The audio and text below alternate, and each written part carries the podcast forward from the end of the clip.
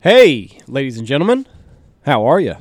Season's over, pretty much. We hope that you had a great season. I know it was tough in a lot of places. I hope that you got out there with those that are really close to you and just had a really good time, uh, regardless of uh, killing birds or not. So, anyway, there's that. There's All right. This podcast is brought to you by Dive Bomb Industries. What do we have to say about Dive Bomb Industries, guys? Oh. They're the best ever. Best Wait. silhouette on the market, Okay. bar none. I could go on for days. Uh, yeah, I mean, uh, it, it, it's like beating a dead horse. You just can't get enough. You know, you just want to keep beating it because these guys know what they're doing. They're going to treat you right. Their customer service. I, I wasn't a believer in silhouettes when I came to hunt with you guys, I know it. A- a- a- and I ordered some from back home already and what So- happened? Your brother took them out. and greased them. So There you go. I'm a believer. The duck silhouettes are awesome. The duck uh, socks are even better. Incredible. Uh, we talked about it a little bit on this podcast, but you know, if you're gonna get the silhouettes, get the socks also. Yep. It adds incredible, Nice little uh, dynamic. incredible motion. So go look them up. DiveBombIndustries.com. Also, this podcast is brought to you by 737 Duck Calls. Oh, my boys, my boys in Oklahoma. What can't you say about them? I mean, outstanding. Ducks on the ground. Ducks on the ground, geese on the ground. You know, been running uh, running nothing but uh, 737 all season. Blowing the nitro all winter long. Uh, I like the maple. I'm a I'm a fan of wood. I have an acrylic too, but uh, I just enjoy the uh, natural sound that that wood gives Mhm. uh, for geese. I don't know. That's just personal preference. They're all great. You can't go wrong. Duck calls phenomenal. Can't go wrong there. I'm a single reed guy. Number one. I've heard great things about the dose. If you like double reeds, just go uh, go do it, man. Give give give give, give them a shot. Yeah. Give them a shot. Give them a shout. But yeah, go look them up at 737duckcalls.com. Also, this podcast is brought to you by Lucky Duck. You cannot have enough spinners. We proved that last night. Yep. We greased them. Okay, we greased them. We had what do we have? Seven spinners going. Might be Yeah. overkill in some people's eyes, but we wanted seven more. Yep. So Yeah, and um, if you're a guy that uh, that that has to carry his decoys in, uh, uh, I don't know, half mile, them deception floaters. Can't say enough about them. lightweight, look They're- amazing. Paint Oh. scheme is fantastic. Yeah, they do have good color. They're, They're, they're light. good. They're they're they're easy. They're uh, look good. I, I love them. They're Everything you nice. want. That's overlooked. I feel like you know their motion decoys are obviously their main selling point. Right. Those floaters are incredible. And then you need to take a look at them. I'd be interested to see what their goose deception series is like. might be hidden gem. I know I know they're probably lightweight if they're anything like Yeah. these uh, floaters are. So, yep, go look them up. LuckyDuck.com. They can handle and if you're doing predator hunting, go look go look. They got an incredible uh, predator predator lineup. So, go check them out at LuckyDuck.com. This podcast is brought to you by Athlon Optics. You're going to need binoculars to scout your birds or Gotta whatever have you're 'em. doing. Gotta have them. Athlon Optics, superior quality, and they won't break your bank account. Nope. Perfect. Go check them out. Great, great binos. Used I love them all 'em. winter. Got scopes if, if you want a scope. Scopes. They got it all. They got all of your optic needs. So go look them up. AthlonOptics.com. And of course, this podcast is brought to you by Boss Shot Shells. Ladies and gentlemen, it's been proven over and over again. Bismuth is the way to go. I've seen it uh, side by side shot. One guy shooting Boss, other guy shooting Steel. The guy with Boss is just crunching them. Mm. Killing them dead. Dead, boys. D E E dead. Do yourself a favor. You know? Stock up for next year is all that I can say. You pay for what you get. Yep. But yeah, go look them up if you're wanting a superior load. You can shoot the best load. They shoot the best loads. They Boss shoot shot shells. loads. We shoot the best loads. Should be the should be the slogan. That if if I own boss, that would be my slogan. Brandon, I know you're listening. You should you should look into that. Yep. Shoot the best load with Boss. BossShotShells.com. Also, whenever you're setting those dive bombs, you're going to need to see what you're doing. So go to SealightLEDs.com and get you a nice light bar. Put it on your trailer. Put it on your truck. Put it on your wife's car. Yep. Put it everywhere. Yep. There's no sense in fiddle farting around in the dark. Yep. We uh we mounted one on the on the side of the trailer and one on the back. And uh it's works out perfect. You know, you can Yep. angle your trailer the way you need to. That way you got one light facing your blinds, you got guys brushing blinds, you got one light facing out where you're setting your spread, and uh it's perfect. Yep. Nice when you can see. Trust me. Yeah. Nothing worse than fumbling around in the dark. Yep. and for all you wine guys, Valentine's Day is right around the corner. You need a wine. Look no further than William Chris Wines, William Chris Vineyards. They make Texas wine. Yes, Texas grown. Texas grown, all Texas grown, everything from Texas. So, uh, if you're wanting a nice red wine, impress the old lady, maybe make a nice chicken parm for Valentine's Day. Top that off with a nice, nice heavy red wine. There you go. Red Panty Night, they're coming off Woo. with Yep. William Chris Wine. So go look them up, uh, WilliamChrisWines.com. Last but not least, if you're needing a hunt, you're ready for your next outing, if you're booking a hunt, look us up. Look. StanfieldHunting.com. We are taking reservations for the 2019 2019 2020 season.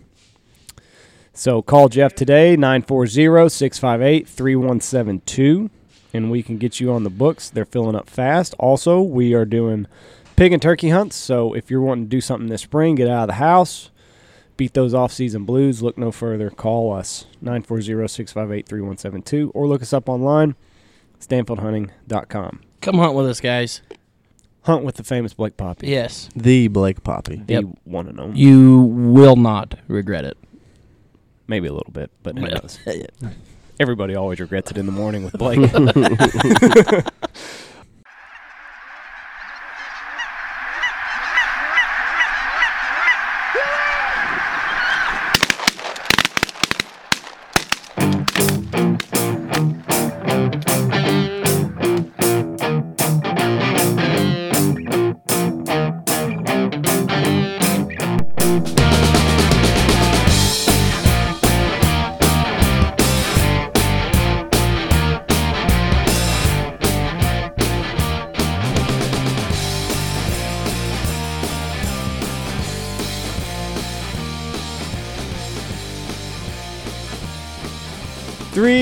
two, one. Boom, and welcome to the Big Honker Podcast on this Super Bowl Sunday. I'm Jeff Stanfield. I'm Andy Shaver. Go Patriots. Hey, hey, Dad, are you going to watch? My dad, Ron Stanfield's joining us. You going to watch the game, Dad? I don't really plan to. I may see a little bit of it. But We're having a Super Bowl party at my house. You going to come do it? we'll see. Uh, you really don't care about watching the game, do you? I'm not into football games much.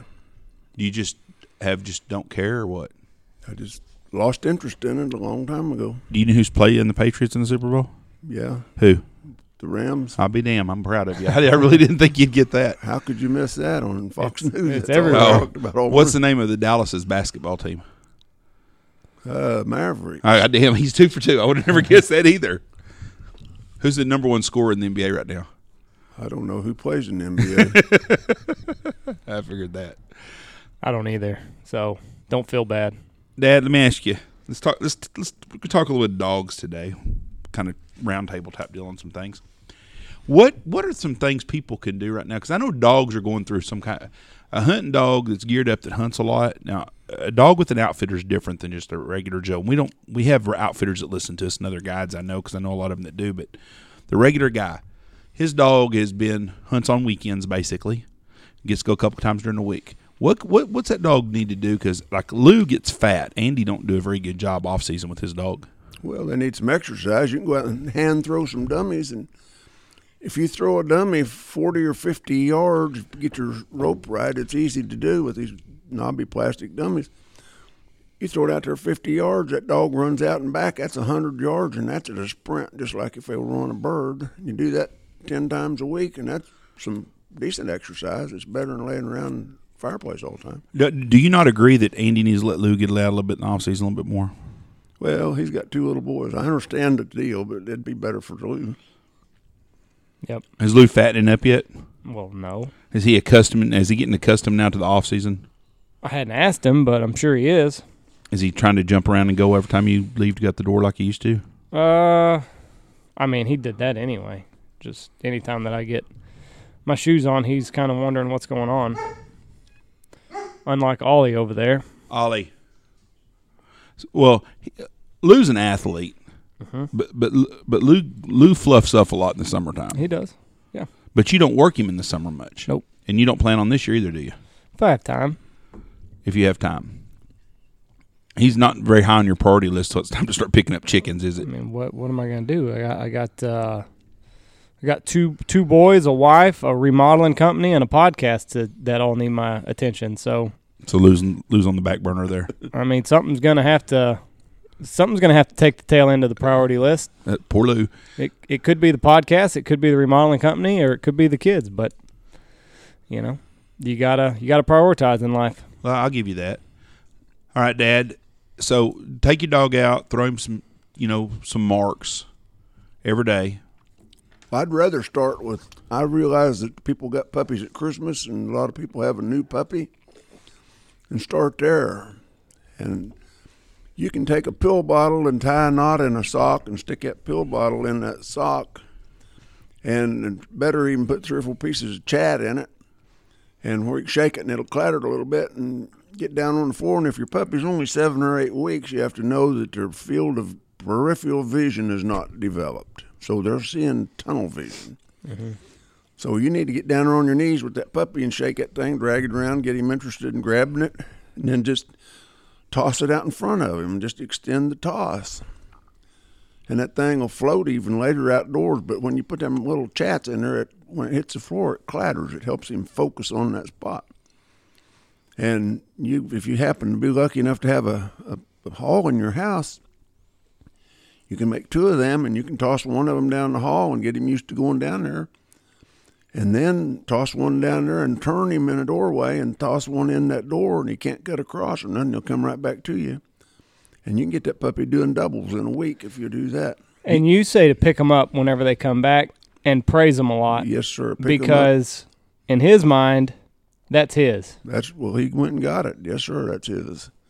People that go out in the yard and they grab dummy out of Fido's mouth every time he comes back, just jerk it out of it. He'll he'll figure it out that there's no no percentages in that, and he'll start cutting across, go over play with it under the rose bush or something. So, Right, because that's his.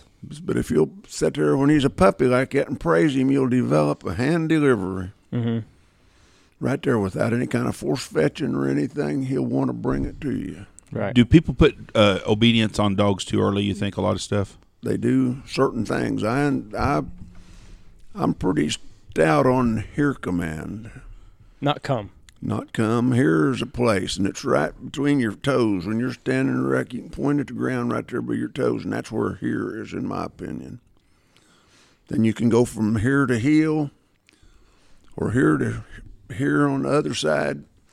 Teach them to be right and left-handed both, because if you're shooting, if you're a right-handed shooter, they need to be on your left side. If you're a left-handed shooter, they need to be on your right side. So your body cushions the Well, and not not just that. Um, one thing I Lou, we taught him to heel on my left side. I'm right-handed, so he always heeled on my left side. But in those A frames, depending on which way the wind is blowing, a lot of times we'll crosswind the birds. So I could be either on the left end of the blind or I could be on the right end of the blind. So I need Lou when I'm on. If there's like a south wind and we're crosswinding them, and I've got to sit on the right side of the blind, Lou's got to heel to my right all of a sudden. Well, that's kind of right. But if, if I was doing in your place, I'd probably try to sit in the middle where he could still sit on your. Yeah, but if problem if- is getting if- in and if- out. Well, no, not that. If we're crosswinding them and I'm sitting in the middle, the birds are going to stop on the calling. I've got to drag those birds all the way across the line. So if I'm in the middle, those birds aren't. They're going to stop where the calling is, and the guys on the on any further past my right are going to be looking at a lot longer shot. Let, let's let's let's talk on that for just a second. I don't think a lot of people understand that, but when you when you got two guides and you're hunting ten guys in A frame, Mm-hmm. you want to put the collars on the upwind side. Yes. So like, just say we're say we're hunting If we're south wind. them, if we're, we're, we're crosswinding them. them. There's a south wind, okay, and we've got our blind on the west west side of the west side of the field, looking east, and there's a south wind. So the wind is to my it'd be on my right hand. We put our calling and our flagging on the far end of the blind, and then we run those magic mics uh, straight out in front of us. That way, uh, on the crosswind, we're getting the birds to come all the way across from the far end guy on the far left end of the blind all the way to where we are. And, you know, if we were to have the calling, say, on the downwind side, you know, that's where your birds are going to focus on. And a lot of the guys on the, on the, you know, the, the downwind side, or the upwind side rather, they're not they're not going to get the shots that uh, you know I don't think a lot of people get. uh, understand that how much placing the call in the. If you're huge. if it's behind your back, it really don't matter because you're going to be in the middle of the spread. Yeah, if, if if you're just if you're not crosswinding and wind's right at your back and you're just playing it that way, yeah, put your call in. And a lot of times, what I like to do, uh, percentage is usually I've got a lot of right-handed shooters, so um, we'll kind of we'll kind of go to the left a little bit in the spread instead of being say we got ten guys out there, instead of going between uh, four and five, uh, we'll kind of we'll kind of position the calling to be behind the second and fourth guy. That way, the birds are kind of to the left a little bit of the of the line because the right-handed shooters, you know, that's a money shot right there. Uh, anything from straight in front to the left is is a pretty easy shot. So um, we'll put the calling between the second and fourth guy. That way, that's where the birds are kind of looking and uh, finish a little bit better. Do you uh when you hunt in? let- Let's say you're not hunting in an A frame, Mm-hmm. but you're just hunting in layout blinds, and it's the the wind is Mhm. and you're crosswinding them. Do you set at the very end of the Yep. spread also? Yep. Same, regardless, if I'm crosswinding them, no matter how I'm hiding A-frame layouts, holes, uh, just sitting on my butt, whatever, I'm going to the far upwind side. That way, it drags the birds all the way across, and then I'll put my I'll put my magic mic, string it out there. That way, like I said, those birds have to go across everybody, and not just uh, not just a couple. I like crosswinding birds more than I do having them come at you, anyways. Just because I think it's easier to do it, and you don't have to hide. You don't you don't get picked apart as much. No, no, not at all. Um, I, I am uh, if if I can cross if I can cross wind to my crosswind, I don't know what the hell he just knocked over. But if I can cross wind to my crosswind, I'm just like the other night on the duck hunt. We weren't uh, didn't have the best hide. Our tops were we were a little bit exposed, but you know crosswinding it, they're they're looking at the mo- uh, the uh, the lucky ducks and the spinners and and the windsocks and everything else. They're not looking at us.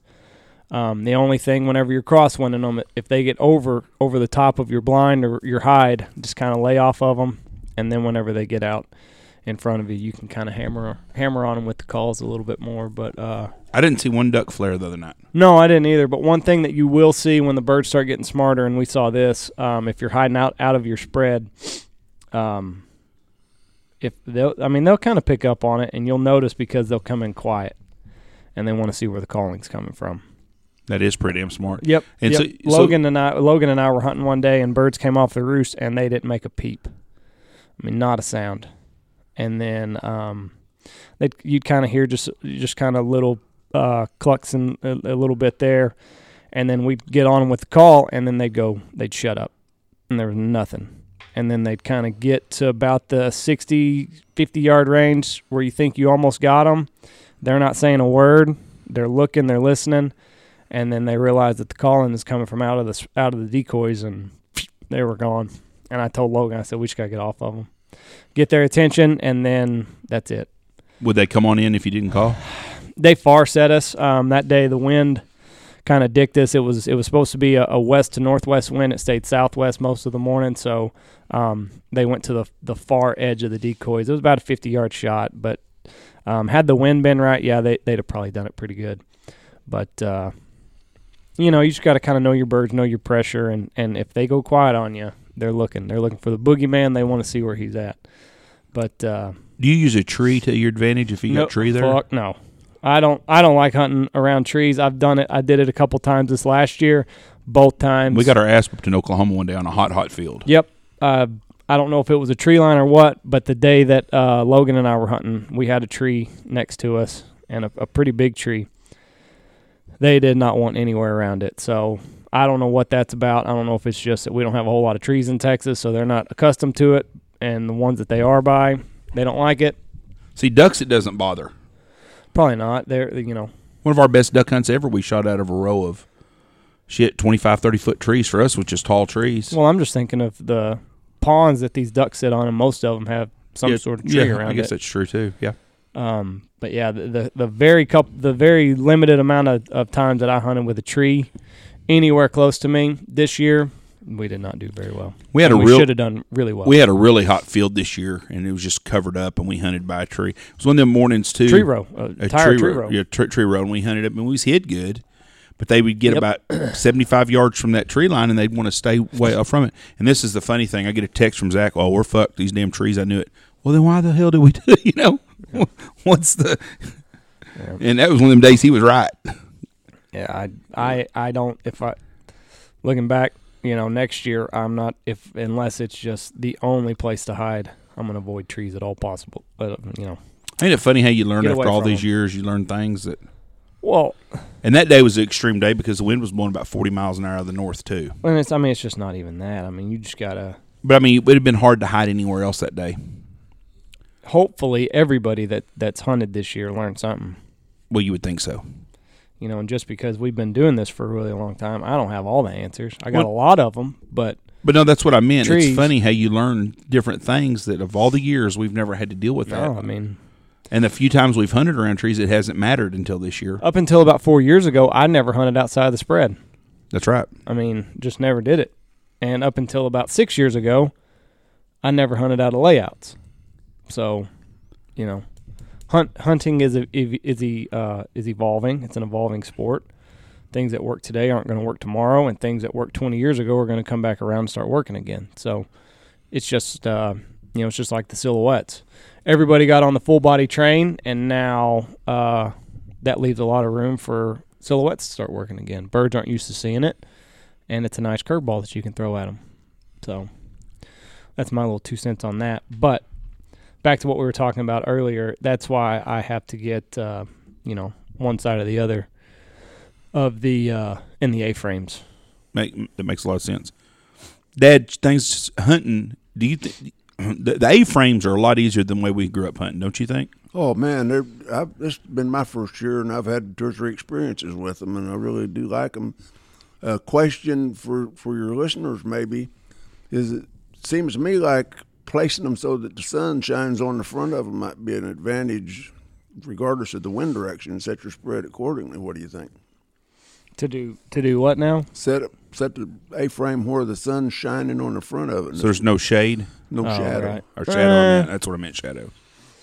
That last duck hunt that we did, We had a lot of shadows. We had on a the lot of shadow.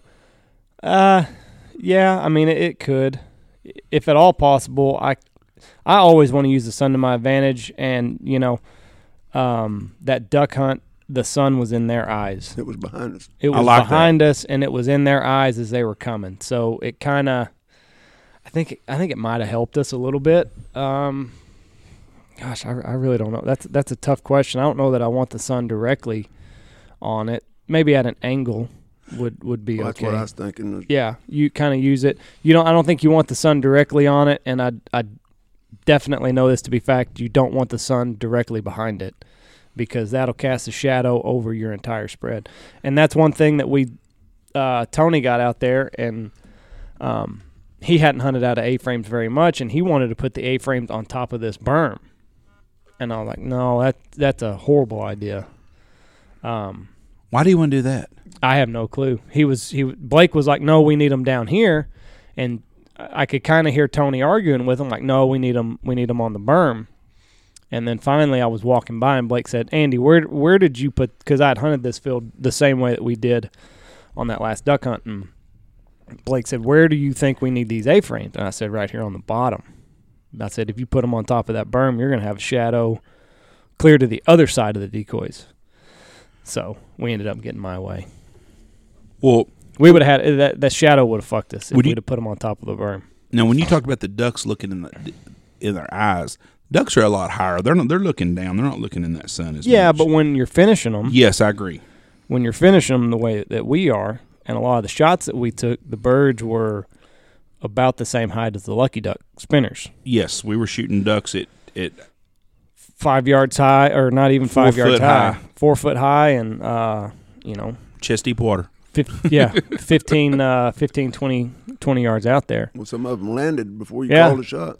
And I think, you know, when they're at that level, kind of maybe eye level with what you are, or the top of the blind, you get that sun looking at them in the eyes, and they can't. Uh, Uh, they didn't know what hit them. they can't really pick you apart as well. But yeah, I'm, I we've talked about it a little bit on this podcast, but I will crosswind the shit out of them if I can if I can do it. Oh, I would much rather shoot ducks that way, anyways.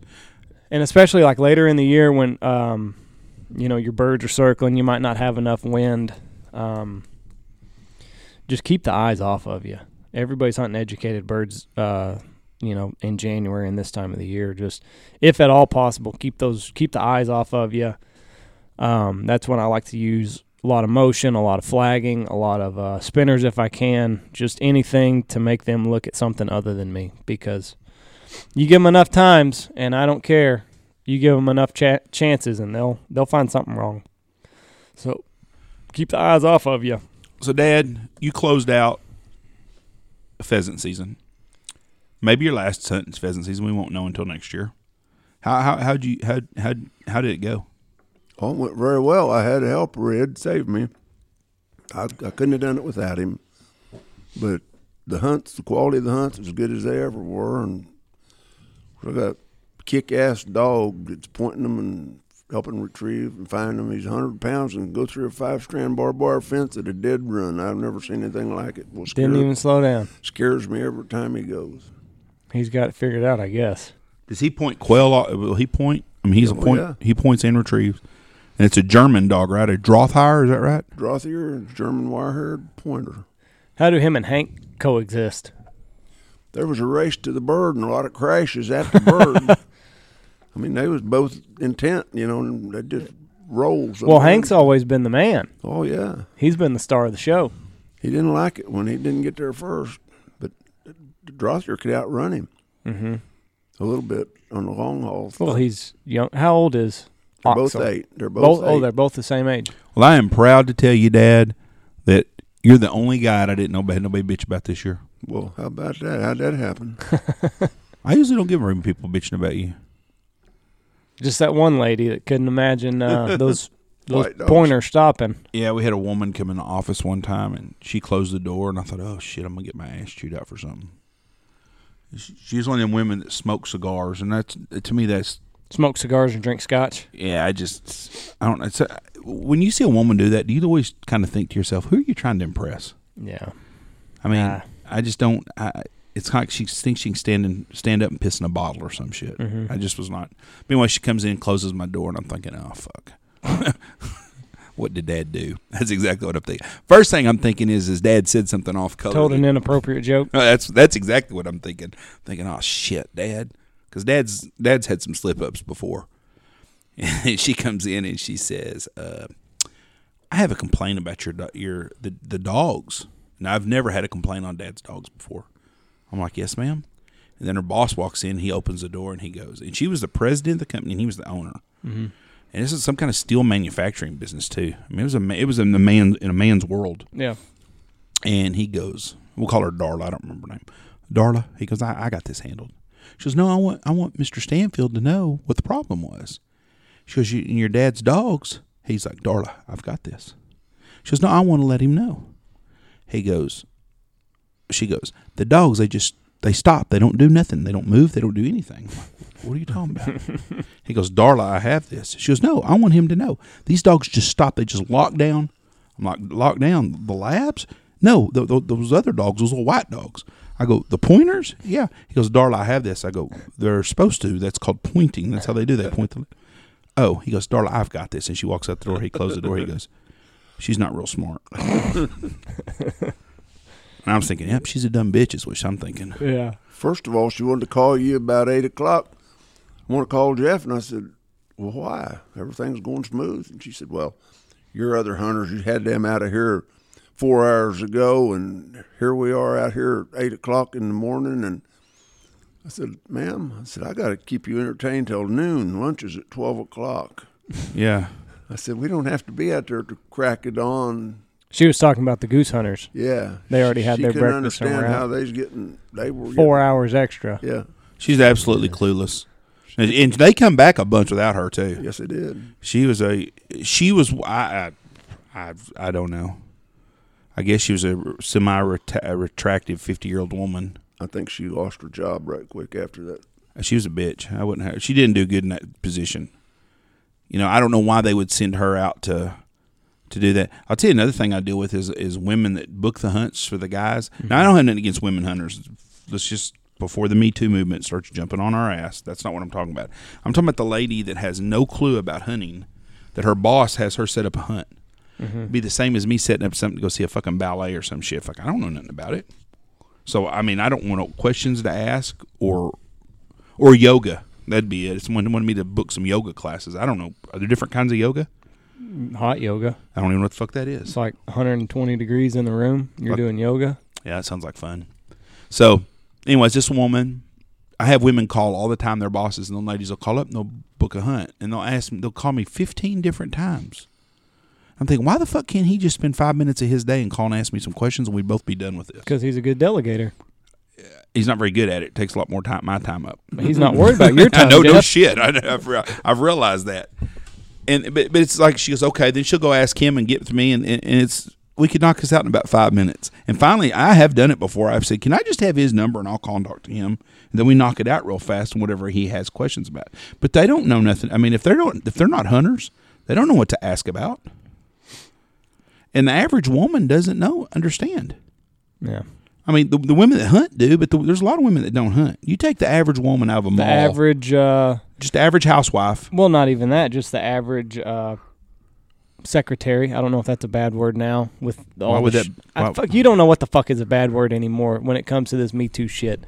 But the average secretary for a, a, a lighting company, because I'm just trying to think of a big corporate group that we have. She doesn't know. I mean, anything about hunting.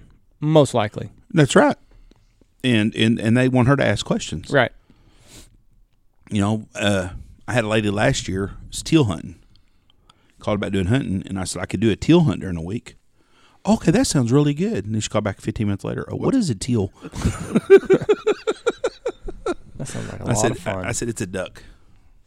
You know, but I didn't want to sell her a duck hunt and then Right. be expecting, well, why aren't we shooting shovelers? Yeah. Because that's what we're going to be e- shooting during teal season. It's shovelers or teal. Yeah. You can't shoot that. Well, you told us you sold us a duck hunt, not a teal hunt. Men, if you're listening and you got uh, you're wanting to book a hunt, make sure you just ask the right questions. Don't. Uh, and it could be just a, a fucking. It, no, I'm not picking on women. It could be a just a some yuppie, 22 year old kid that's never left the city that wouldn't know what to ask.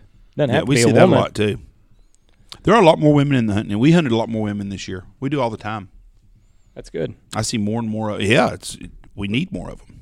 There, uh, Ladies and kids are our votes. there, there's more uh, women on this earth than there are men. So You know, if if you look on Instagram too, the women that are big in the hunting deal Oh, are yeah. all shiny looking. There ain't no ugly ones. Well, I'm sure there are. You just don't. They just don't have Instagram accounts. If if you're a woman and you're pro staff or you're doing something, you're a good looking son bitch. yep. I mean, that's just bottom line to the whole deal. Yeah. Um, we're gonna get a gentleman on soon, and he wrote a book about why women don't hunt, and it's uh, uh and it's not about that, but it's there's there's a piece of his book devoted to that. It's pretty interesting though. We'll have him on. He can explain explain it all better than I can. You're gonna No, I don't have nothing to say. I was Yeah. trying to think of something. I didn't want to say anything bad. well. There's nothing bad to say. That's Jason's brother, right? Yep. And he's a professor at Baylor, correct? Yep. Wrote a book. We need to talk about his whole book. I've got it next to Well, nightstand. I'm We fixing to read about it. we will. It's we'll, called we'll uh, talk more about it, but we'll, we'll get Guns and God podcast. is the name of it, right? Ah, shit, don't get me. I think. I think that's the name of it. I've got it right next to my. It's it's on my next read list.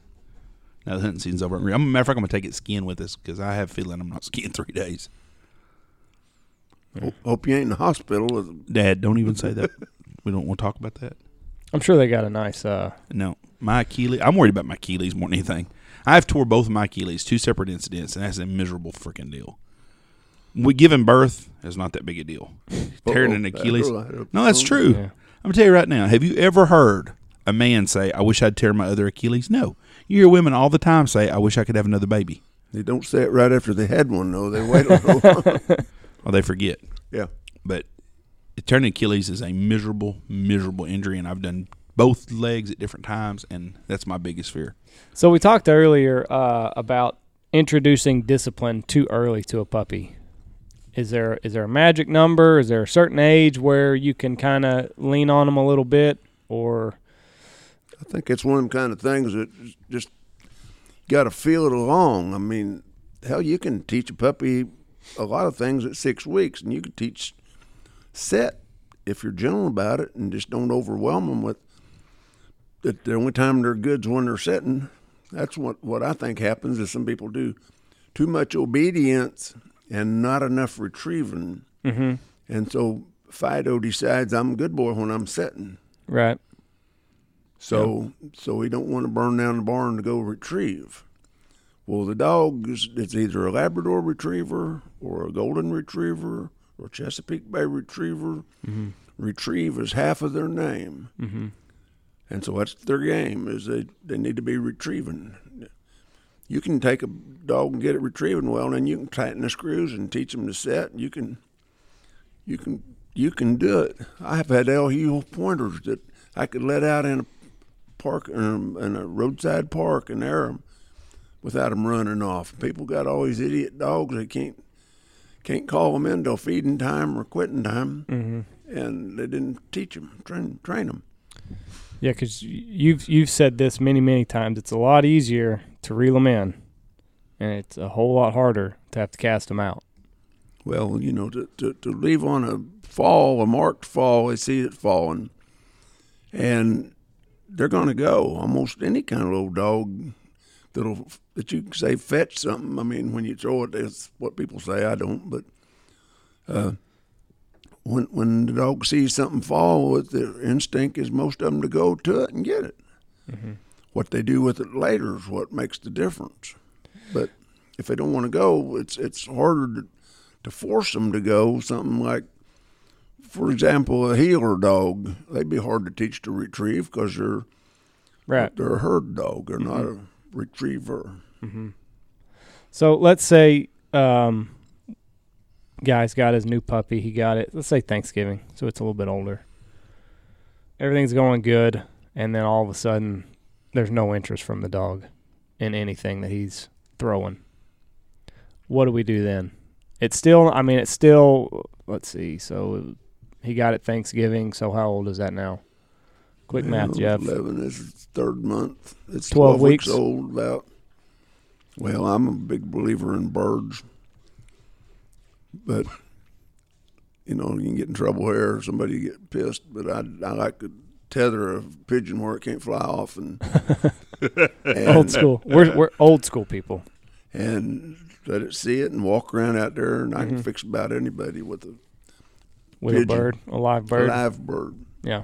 They don't hurt it. They might ruffle their feathers, but they don't hurt them.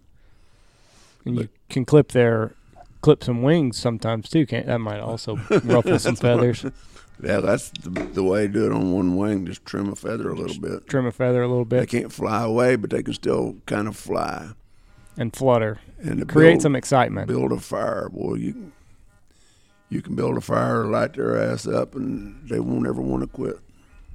So Somebody's ringing here. it's not yeah, I me. think It's dad. Oh. One dad's girlfriends. Yeah, one of my twins called me. Oh. Don't ever call me, but he just did. so so when you uh clipping the clipping the feathers on a pigeon. They'll You just- grow back. Maybe. I, I know. I'm, I'm. We're gonna. Add, I'm gonna talk about how you do this though. I mean, it's life. It's a hunting podcast. People know this shit. Yeah, I mean, I- we're talking. We're killing what I was- birds. what I was avoiding was no, just hold out one wing, and a pigeon's got bars on its wings. Every pigeon I ever saw had some stripes on its on one wing. Just trim the feathers. just take some scissors and just cut the back ones snip off. that the, the tail end of that feather from there out, from that bar out. And they can't. So they can't fly, but they can flutter. They can't fly away. It's like a crippled bird, basically. Well, it's not even crippled. I mean, it can. You throw it up and it can fly, but it can't sustain very far. flight. Yeah. But but do it out where that bird, dog, puppy can see that bird walking, and I can fix ninety nine percent of them right there with that. Right. Do you? uh Didn't you used to have a regiment where you'd you'd uh, retire a pigeon if you made so many training trips? No, but I well, I used to buy them from the people that raced them, and they didn't want them to come home. they didn't want them to come home. No, they wouldn't sell you no more if they ever come back. I bought a pi- I bought a pigeon for three dollars one time. and had won a five hundred mile race, but it quit producing, and they Five hundred mile race. And and they nixed it. So ha, ha, we're going to talk about that real quick because I don't understand this pigeon racing I don't either. concept. I've never- So explain to us how this works. How do the, How does this work? Well, they take it to somebody that's involved in the race, has a loft, they call it. And they put them in with their birds for a while, and then they release them, and they fly every evening and every morning, and then they shut them back up. And and So then that's their new home. that's where they're going to race from. And they've got a, they call them, uh, oh shoot. Uh, anyway, when they go in the door, it trips the deal and they can't come back out. And they got a clock on it. And they then they somebody hauls them to a designated point, 500 miles or 300 miles, whatever the race is. And at a given time, he turns them all loose. And then they're sitting there waiting. And when they come in, they get their band and look it up, and they clock them in, and they find out who wins. So so so they're not racing back to your place. They're racing back to a designated To a area designated place. that they have re-registered as their new home. right. How long does it take for a pigeon? I wonder to become localized to that place. I have heard that you can put them in a box and keep them in the dark for 70 hours, and they'll they'll home.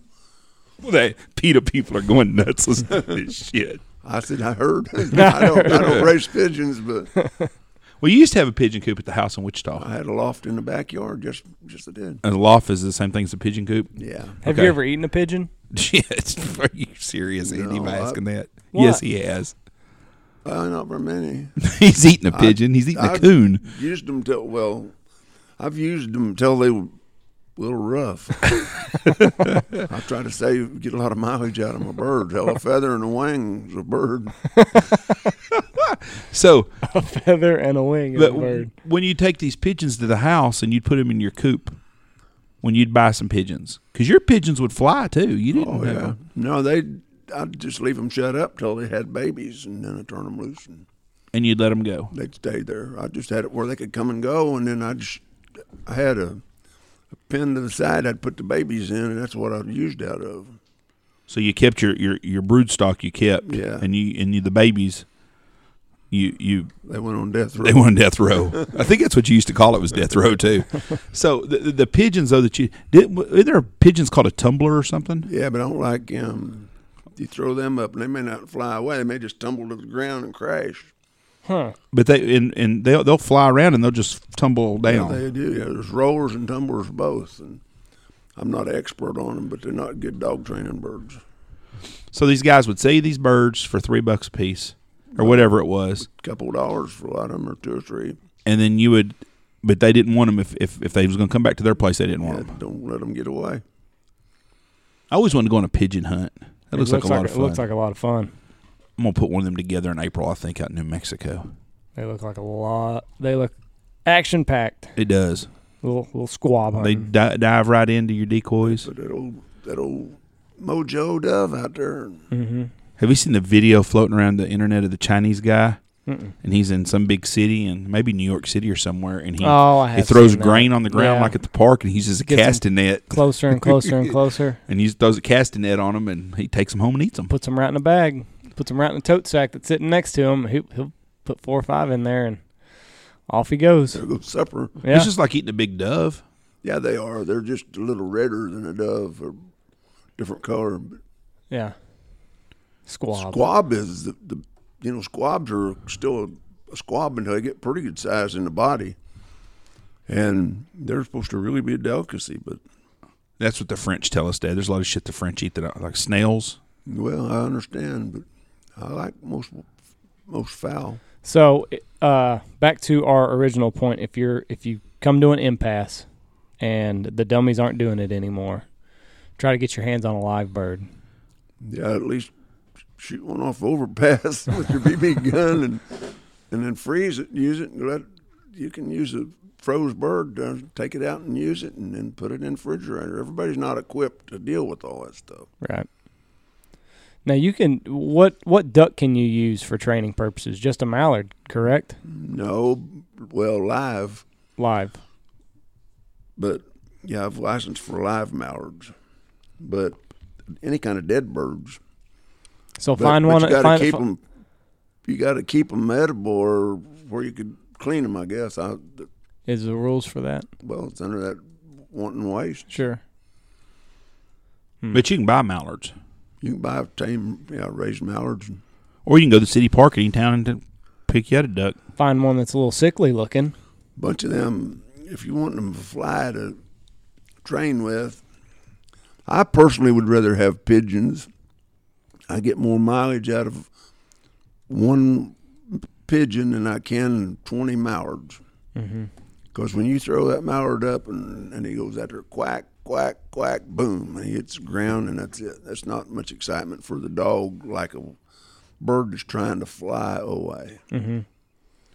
So, how long would you do this for? Would you con- would you uh, as as you're introducing birds and feathers to uh, your pup?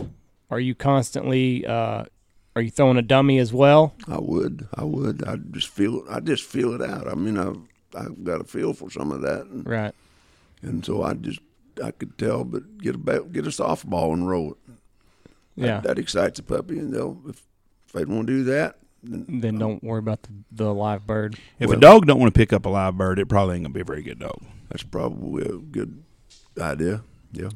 So just if you're doing the live bird or just anything that, that is is trying to build excitement for this dog, just constant and just keep throwing the dummies for it, and then as it kind of gets used to dummies, you could eliminate the birds or the softball or Yeah, start out with that pill bottle like I'm talking about. That's even good for a 12 week old puppy a few times. go back to that maybe. Start out there with you've got to put one that's not been retrieving something. Start out there. It's no just, but get down on your knees and whoop whoop whoop whoop. Make it sound.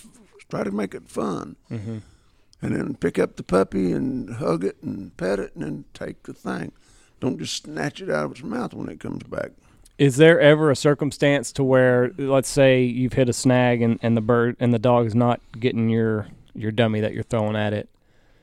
Could you ever see an instance where you just put the dog up for a week and not not do anything with it, or would that erase everything that you've already done? Well, you can't dig yourself out of a hole, and so it might work. Just leave it. Just not just all training. We're not doing Just- anything. Just put it up. Just make it happy. Feed it and it a little bit, and. But I, I can't I can't see very many dogs that wouldn't be interested in retrieving some of these methods pretty quick. Right. Um. What you know? What if uh, let's let's say uh, let's say the dog. Um, I guess what I'm trying to get at here, I lost my train of thought for a second. I looked down at my phone. Um, do you think that guys, the way that dogs get into a hole early on, is guys are trying to force the issue a little bit, maybe a little bit too much? I think probably so. And they get frustrated and yell at the dog, want to kick at it, and the dog can feel what you feel. Uh huh. If you're fixing to kick his butt, he feels that before you ever make a step his way. I mean, Right. that's my opinion, but. I agree. But we have a friend that, you know, the, the English training methods are different than some of ours. But, uh, for example, his his dog don't seem to want to get in the water. Mm-hmm. Well, you don't have to force them in the water, but you need to get in the water with them when they're puppies and, and get get a lot of this stuff started while they're little. Yeah. It's all building blocks here, folks. I think so. It's just, You can't build a house house if you don't got a good foundation. But you, you can create a, a you can take a dog that's eight weeks old today and have a pretty successful little hunting dog come September. I think it's just I think we get in a hurry a lot too, more than anything. I know when we were training Lou, I couldn't wait to get through the conditioning the conditioning uh, retrieve, aka force fetching. I couldn't wait to get through that because I wanted to move on to other things. But I mean that's kind of you know People a don't. big part of that. People also. And I, I couldn't wait to get through like the obedience and the the sit and the heel. I can't tell you how many times in your driveway we worked on walking at heel, picking the bird, picking the dummy up, and it's just like, oh my god. Aren't you glad though you did all that? Oh, now? absolutely. And I can't tell you how many we were still living in the skunk house whenever we got Lou. And I can't tell you how many times I walked this little circle around the lodge with Lou at heel, and then I'd stop and tell him to sit. And I mean, it's all It's all woven in there. Just think you'll get to start all this all over again in about three years. Some something that I something that I do when I'm doing obedience is, and I've never seen anybody else do it, but I blow a duck call on set. I teach them set verbally, set. Then I blow a whistle, jerk the, leash, so that's set, and then I'll blow a duck call, whack whack whack whack, and jerk the collar, not just just on their little collar, just twitch it where they set, Mm-hmm. and blow the duck call, and let them set there a little bit, and then toss them something. Right. Keep a dummy on my belt, Mm-hmm. toss it. And that just kind of gets that dog used to. Yeah, well, you, you jillion times in my history, I've been out with people that their duck, their dog never saw a duck call till we was in a duck blind for the first time with that Yeah. pup. and they go nuts. Yeah. What's all that? Well, make it part of their life. You know, in the way that we hunt in the peanuts, we're digging holes, and that's always interesting because a lot of guys, all their dog ever did was everything was at heel, everything was sit and at heel. Never has has it retrieved anything from a laying down position. Never has it been underneath a board in between its owner's legs, ever. And that's just not, and that's always uh, it's always a lot of fun Seems- to to do for the first time. Spread a newspaper out in the living room and lay that down over the puppy and um, set or kennel. Mm-hmm. Because a lot of you know a lot of guys are just hunting these. I guess I don't know how they're hunting, but the dogs at heel, dogs sitting down, dogs can see pretty well, and now all of a sudden we're putting it between the owner's legs with a board on top of it with decoys all around it, and goose hunting is a lot different for a dog, I think, than than duck hunting is. Oh, it is, and man, you know most people don't practice sitting on a chair and retrieving. You know, Like dove hunting, well, even in the A-frame blind, just right? sit down and have a dog that heel. Heel's heel, no matter where you're sitting down or laying down, Mm-hmm. standing up. But they all they all started out standing at heel with the dog at heel, and they send the dog, and it comes back, and they're standing. Practice it sitting on your ass, even on the ground, sit, Mm-hmm. and then then they're not jumping up in the middle of a volley to, to send the dog or release it. Teach that dog to be released from that position. I think we're seeing the pinnacle of the Labrador Retriever success right now because I think it's going to go downhill from here Why do you say that? Because of training methods. You're not going to be able to buy electric collar in 10 years or 15 years. You don't think so? No, Really? I don't think so. I Not the way think those Most PETAs. humane system. Yeah. And, and and uh, the the PETA people, Humane Society, all that's going to get involved. I just think I think you're going to do it, and I don't think you can train a dog properly without some of that.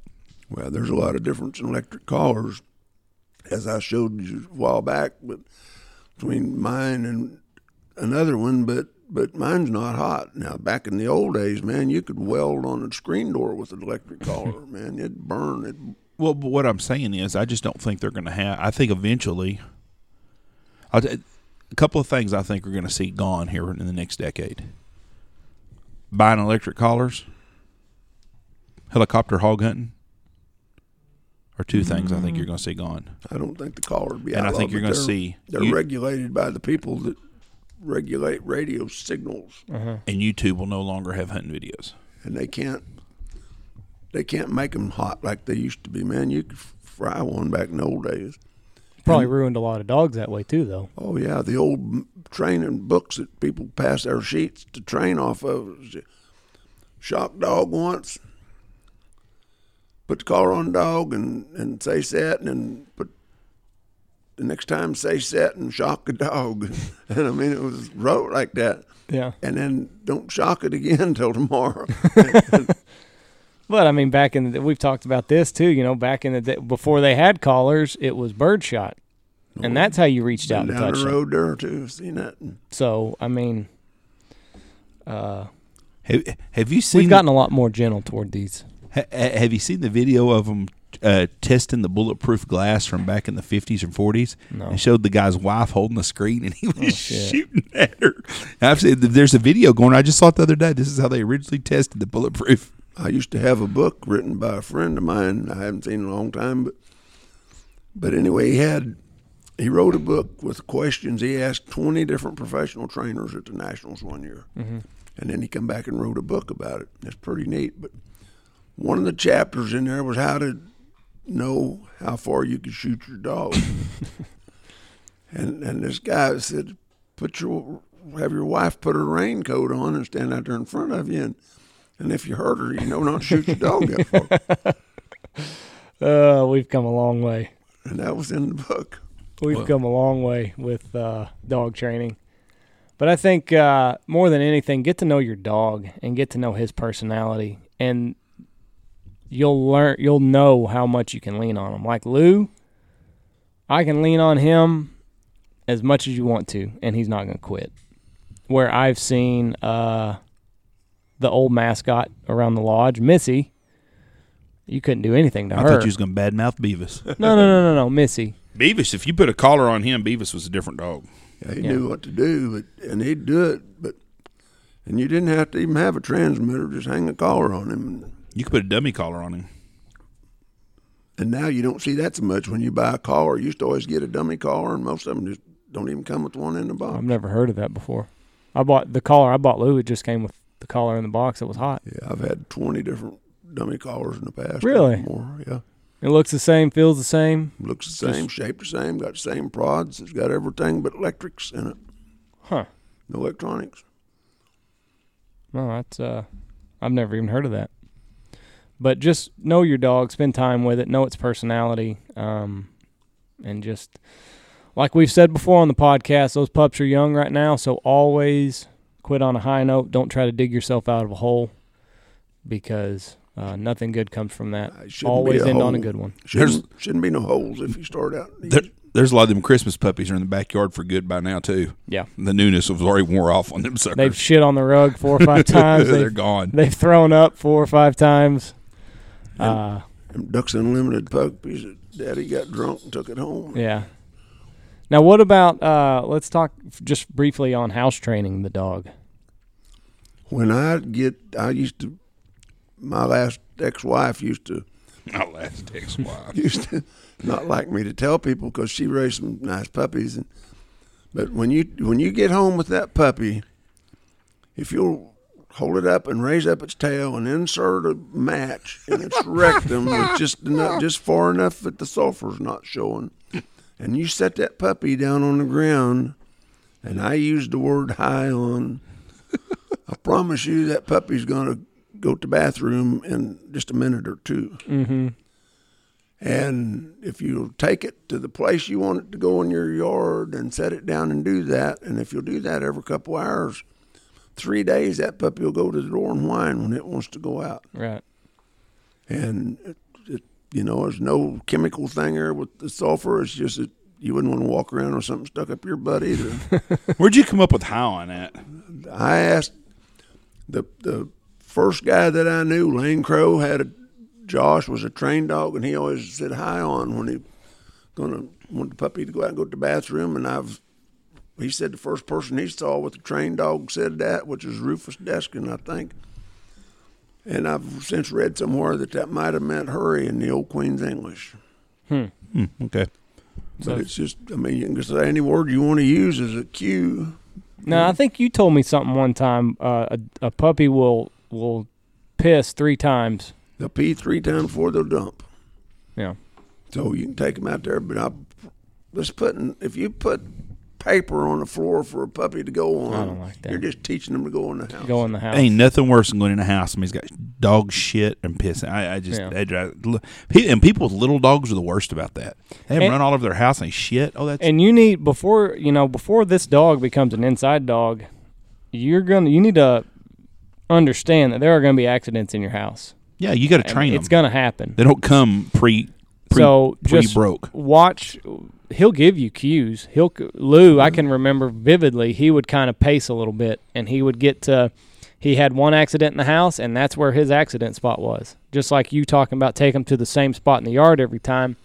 He had a spot in the house where he had an accident, and that's where he would go to every time when he needed to use the bathroom. And he'd kind of circle a little bit, and that we would grab him, we'd take him outside, and he'd go to the bathroom. No big deal. So pay attention more than anything. I think so many guys just kind of let their dog run free or keep him in a kennel and just they don't ever watch how he acts in the house. because he's always in the kennel or he's always you know somewhere else. But just pay attention to him. He'll tell you everything you need to know. Even though Ollie dog, we got our old Labradoodle pet up here, he don't make messes at all. He never has. But we took him out when he was little a lot, and he'll bark. He'll bark at you when he when he was ready to go outside. He'll bark at you. I bet I've started a thousand puppies in my career. And bring one in out of the litter, and if if you clean it out when you come in, you can put it on the bed, Mm-hmm. and it won't make a mess. If you set it in the floor before you can get your shoes on, the little Yeah. bastard will go on the floor. but if you jump up and take him to the door, Yeah. he won't make a mess. Yep. You can housebreak a puppy in three days. Yeah. All right. Well, we've carried on enough. Yeah, I want to talk about one thing real quick. You mind if I talk? Quickly. Uh, December second, third, and fourth is a Monday, Tuesday, and Wednesday, two thousand nineteen. Yeah. You said 17. I, know- I understand that the other day. Uh, small group day at the Big Honker Lodge. Um, what? Do, give the gate dates again. Second December second, third, and fourth. So if you're just a two or a three and you want to come on a hunt, or a single, but don't bring a your dog. single, yeah, you're not bringing it. You can't bring a dog on this hunt. So just let's tell you that right now. So don't don't message me and ask me why, because we went over this a thousand times. we don't you don't bring you don't get to bring a dog unless you have a private hunt. And then I strongly discourage it unless your dog is really good. And we had we saw some really great dogs this year. Barrett Rains had a dog that was outstanding. But anyways, December second, third, and fourth. Bring uh ones, twos, threes. I'll add them up. We're gonna add, we'll do a group of ten guys and do a hunt. And that's in Texas, December second, third, and fourth. Uh, it's regular price, three fifty a day. Goose hunt, lodging, and meals. But that's a day I'm designating for a Mix match. mixed match. And we've got a we're, we've got an issue this year. Have you looked at the calendar? I have not. um, Oklahoma, and I'm curious to see what happens. I wish I could find out now, but Oklahoma, they always split the Monday after Thanksgiving. It closes, and it stays closed that whole next week, all the way till the next Friday. If it does that this year, goose season in Oklahoma will not open till December 14th. Usually it's What? December 7th because Thanksgiving is all the way, Thanksgiving's the 28th late, this yeah. year. We'll see what uh, see what happens with the scheduling. So I'm not selling nothing for Oklahoma until December 14th. So if uh, I'd look at the, yeah, just wait until the regulations come in. I out. don't know when the regs come out. If it does that, then I'll move it up. Now, probably I'm going to run an Oklahoma group then the, the week of Thanksgiving up there. I'm going to run at least one group up there because that's a whole week later than normal. But December 14th, you think about it, that's Oklahoma. That's knocking us. We're going to be really booked up in Oklahoma because we're only going to get 13 days to hunt up there in December. Yep. Because we go, home- we, we'll work for till the 22nd or 23rd, come home for 24, 25, 26, get four days at New Year's. this New Year's Eve. That's right. It's crazy. The state of Oklahoma, surely they're going to get that right. Well, can you imagine the money they're losing on out of state They'll figure it out. license and all that? Well, you'd think so, but it's bureaucrats, so who knows? They'll figure it out. You got anything else going on? That's it. Finally got my Christmas lights taken down. We got a new shirt going to come out next week. You hadn't seen it yet. It's Make America Great Again. MAGA. Stanfield Hunting Outfitters. It's a pretty cool shirt. Where did you come up with the slogan "Make America Great Again"? It's not a slogan. It's the MAGA. M A G A. Oh, gotcha. It's pretty sharp looking. Uh, have should have the shirts here next week. Ron, you got anything else? Well, one thing I never mentioned earlier, but you know, people, a lot of people have duck hunting dogs that they use all the time, and they they, they hunt in trees and things where they retrieve 35 yards, 40 yards, maybe as far as they could even see the dog. Out here, they don't know, they don't they can't believe when they get out here the distances that some of your retrieves are. Some of these sailer birds are, are 300 yards away and Yeah. more. And and if you don't train them on them, you probably ain't going to do them. Yep. So you need to, if you're going to try to do this kind of hunting, you need to train on, teach them to run a line Build distance. that far. Yep. I agree. I mean, they just don't. They they can't until they get here and see it. They can't believe that people retrieve stuff that far, and it's an everyday occurrence here. Yep. Build your dog for success. Pr- I want to you pray. do. prayers for my Bill Dance's family. He had a heart attack this week. Ah, Saw that, and prayers for Mitch McLemore, a good friend of ours. Coach Mack had a heart attack and is in recovery, and he should be probably going to be ready to go home. Uh, Jesse talked to Coach Mac's daughter yesterday Uh huh. and put a stent in. He was in ICU yesterday. Hope that uh, she she messaged uh, yesterday morning, and they said hopefully by this evening he's on the regular floor and then home. They were hoping today. There ain't So- a more intense man than Mac, Mitch McLemore. He's Nope. a, he's Clay Reed's uh, varmint hunting varmint hunting, buddy. partner. So, anyways, Andy's football coach. I was going to get him on the podcast, him and Coach Hutch and Clay Reed. Anyways, we'll get Clay on again here pretty soon. I appreciate everybody for listening. We appreciate all the messages. Keep them coming. Heard snow goose hunting in Arkansas is pretty tough right off the bat. Really. That's what I was told yesterday by a guy in the know. Doesn't mean that people aren't killing them. They said it's just Hmm. Tough. It's going to be the, the contest next weekend.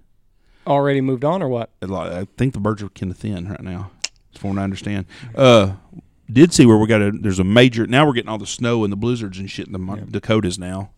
What are you gonna do? It's gonna be that way all the way till April probably. Yep. We'll be ass deep in snow around here in April. God, I hope not.